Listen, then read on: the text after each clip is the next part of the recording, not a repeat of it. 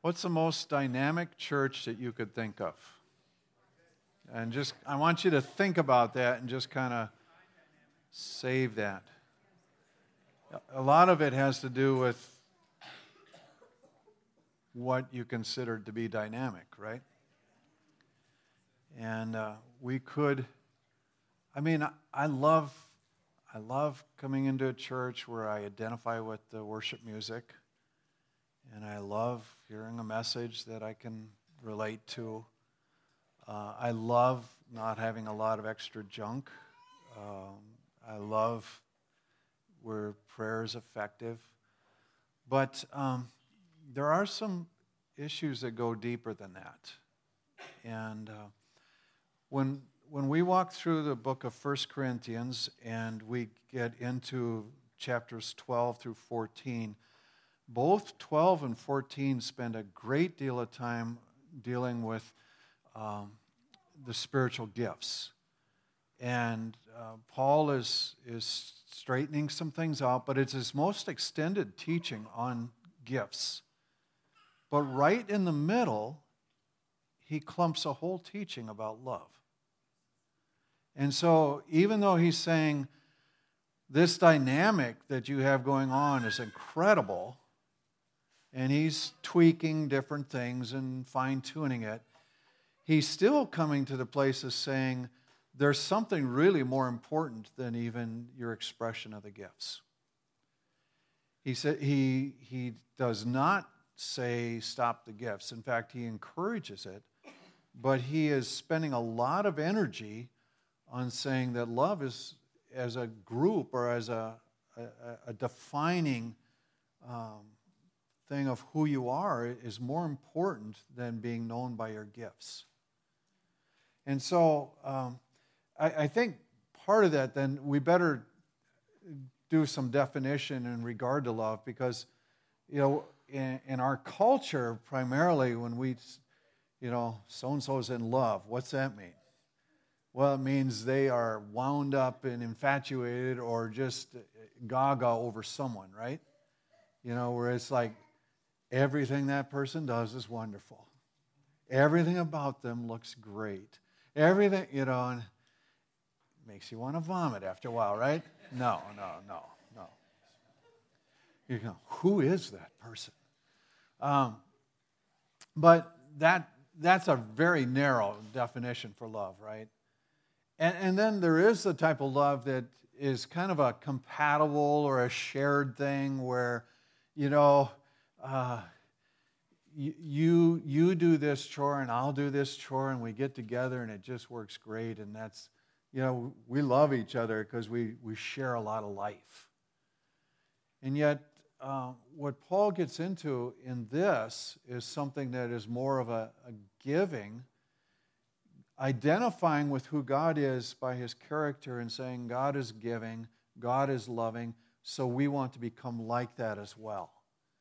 And so he's, he's addressing this thing and saying, if you want to define yourselves as a group, you really want to define yourselves by the love that you show.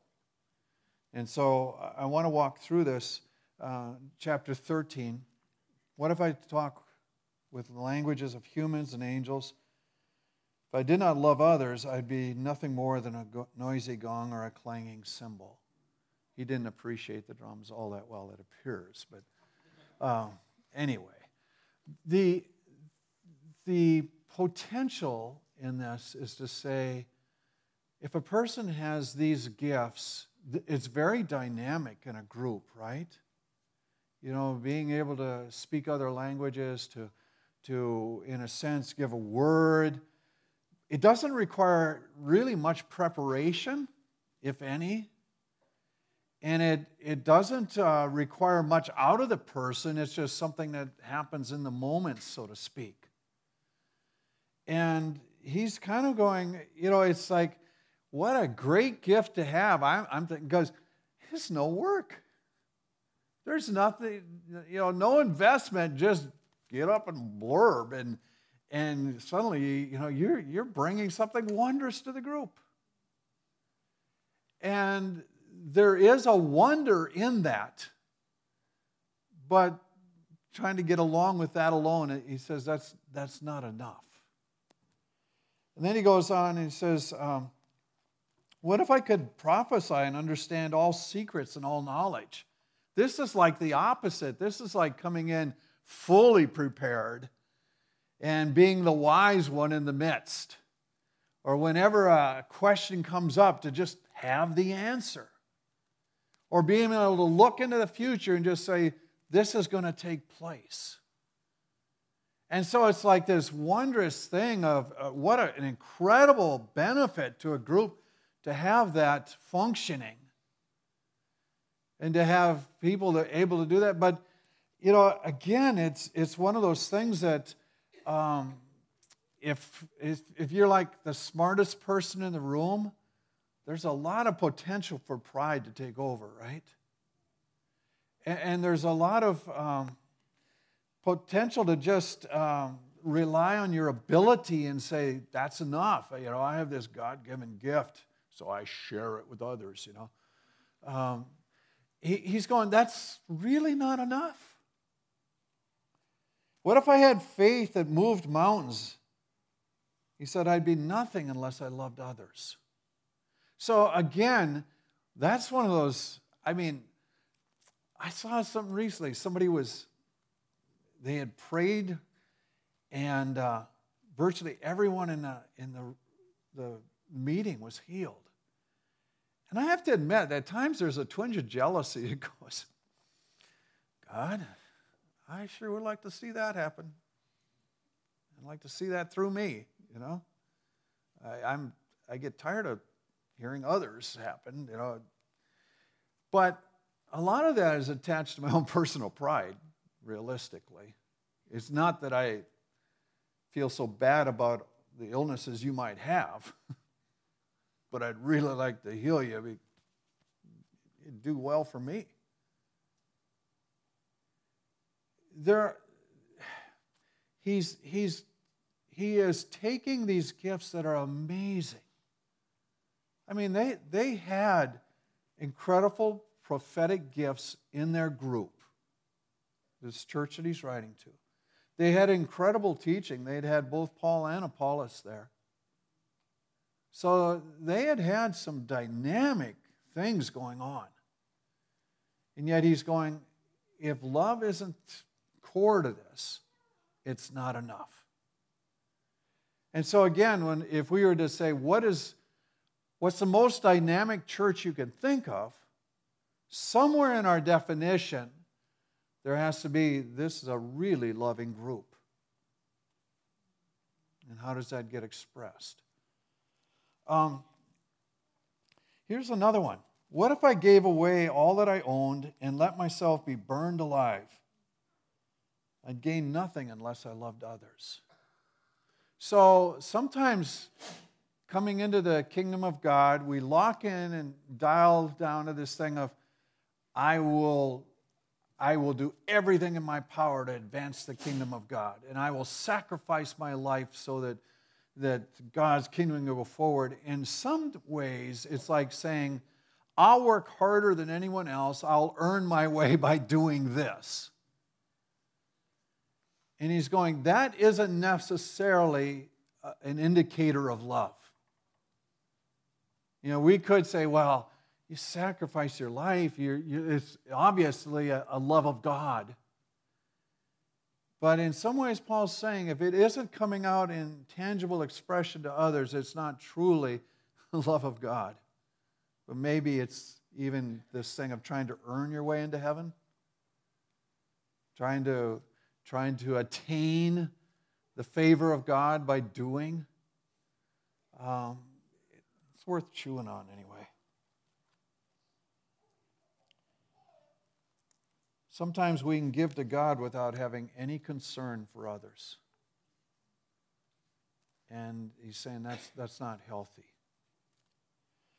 Then he goes into a definition. He says, Love is kind and patient. And again, I guess as we walk through this, it'd be appropriate to say, Lord, if you want to reveal something about my life or an investment you want in another, in this season, as I walk through this, why don't we ask Him to reveal that, okay? So, uh, patient, never jealous, you know, angry at others flourishing or frustrated that others have the gifts, so to speak, or boastful, proud, or rude. Says those are things that just are not attached to love. And so again, we look at that and we say, okay, I better, I better examine and evaluate. Love isn't selfish or quick tempered, and it doesn't keep a record of wrongs. So again, why am I doing something? Is it, is it about me or is it for me or is it really an investment in others? It's interesting to me to note too that he, he, he really nailed the two types of, of anger.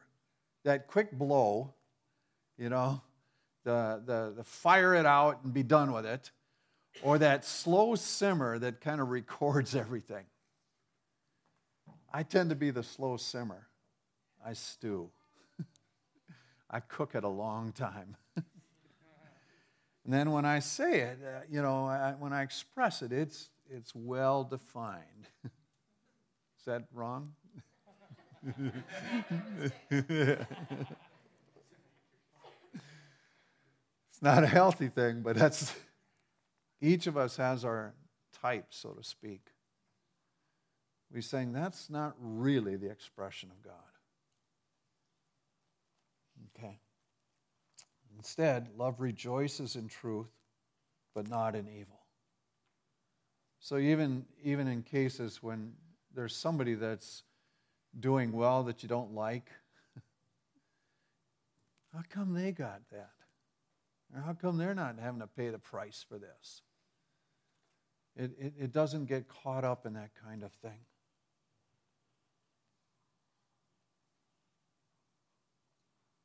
Love is supportive, loyal, hopeful, and trusting. That's the kind of people we want to become. Now he goes in and he says, Love never fails. Everyone who prophesies will stop, and the unknown languages will be no longer spoken, and what we know will be forgotten. I, I look at this as being a declaration about eternity when we step into the presence of God. Someone translate this different. Uh, but that's the way I read it. That, you know, in this temporal life, there's a lot going on that'll be different in the future. Um, but that said, um, I don't, well, some will say when the Bible was complete, then all these gifts stop. And, and I don't believe that. And for one, I don't believe that Paul even knew that he was writing Bible necessarily uh, when, when he's writing these personal notes to people and he's talking about his own foibles, um, I don't think he thought that that letter would be around this long. But nevertheless, um, you'll have to wrestle through this particular issue yourself. But it goes on and says, When we were children, we thought and reasoned as children do, but when we grew up, we quit our childish ways. So he says, there's a, a maturing that takes place, and in Christ, the maturing is learning how to love others. Now, all we can see of God is like a cloudy picture. Later, we'll see Him face to face. We don't know everything, but then we'll just, we will just as God completely understands us. And so, again, to me, that's a picture of eternity. Standing before God and saying, all of that down there, there wasn't a whole lot that really mattered. Even though we got caught up in it every day, and even though it seemed so important in the moment, and even so it seemed like such a big deal, in eternity, it just is not going to make that much difference.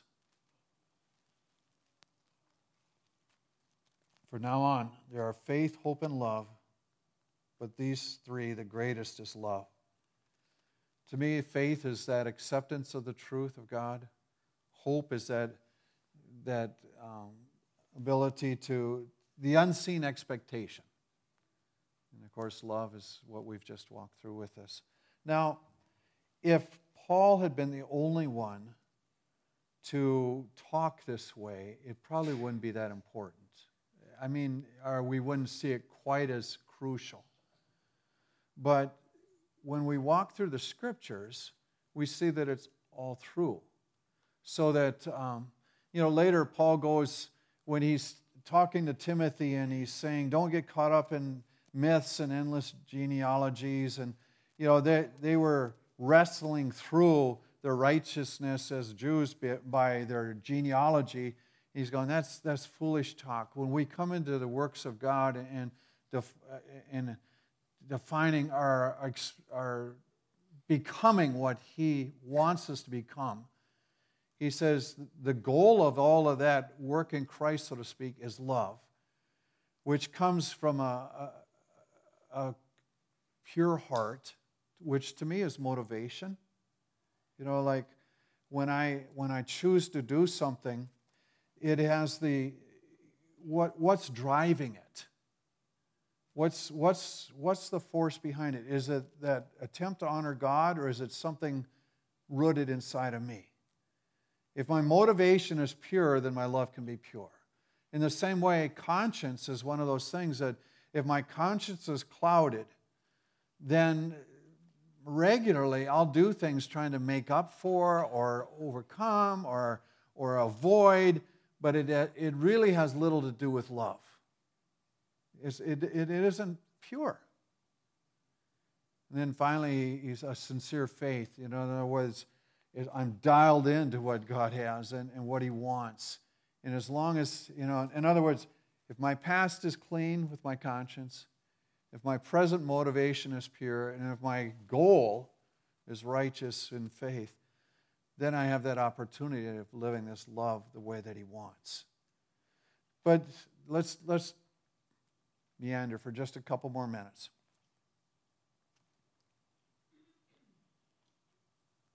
Jesus, when asked, What's the greatest command? replied, Love the Lord your God with all your heart, soul, mind, and strength, and love your neighbor as yourself. So he's saying, in regard to the Old Testament, if you want to define it and boil it down, what's the most important command to remember? Jesus says that. Well, the man that's asking him says, Well, who's my neighbor? You know, and Jesus tells the story of the Good Samaritan. And when you come out of that, you're recognizing and going, Whoever's in need is a neighbor, and whoever provides for the need of others is a neighbor. And so when we're looking around, it isn't about just next door or isn't just about seeing somebody broke down on the road, but it's acknowledging need and participating in the assist of others. Good Samaritan.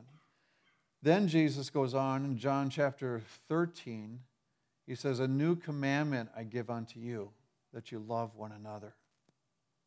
And so, again, he's saying, I am taking that love a step further. He says, just as I have loved you.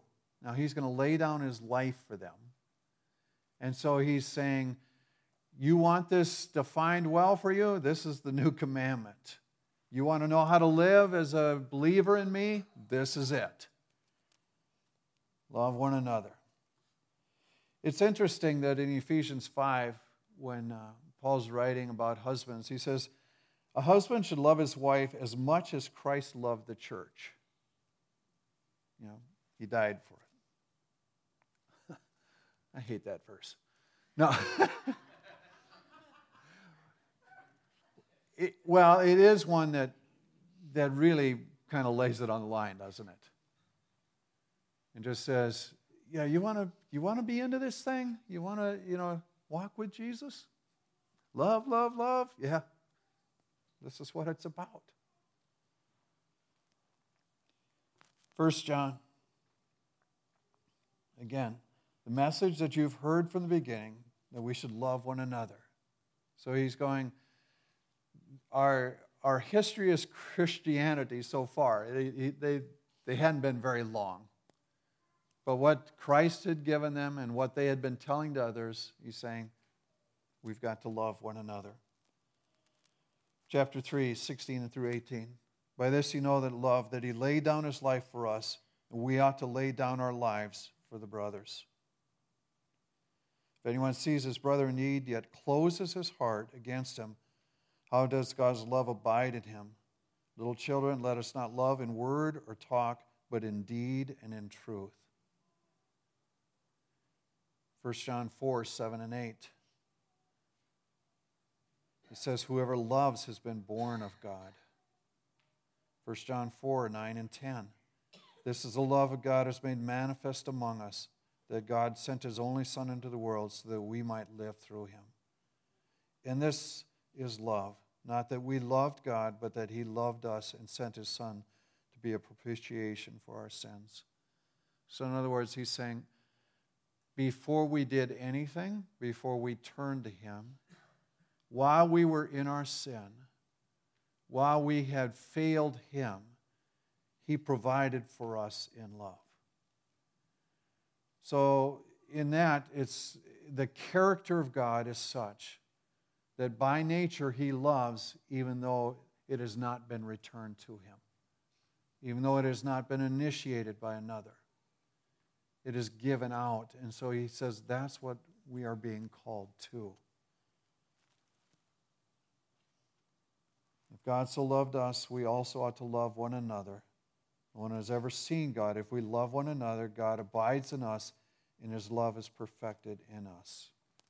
So, again, I just, it's such a core teaching, and it's such a, it, it, you have heard this many times, but it does well for us to review it regularly because this is more the measure of who we are than anything else that we can point to. And so we ask, you know, we are grateful that loving God has forgiven and is forgiving us and shall forgive us. Right? I depend on that. I mean, I, I am trusting Him for my past, but I am trusting Him in the present as well. And even in the future, I know enough of who I am that I'm, I'm still going to need that help.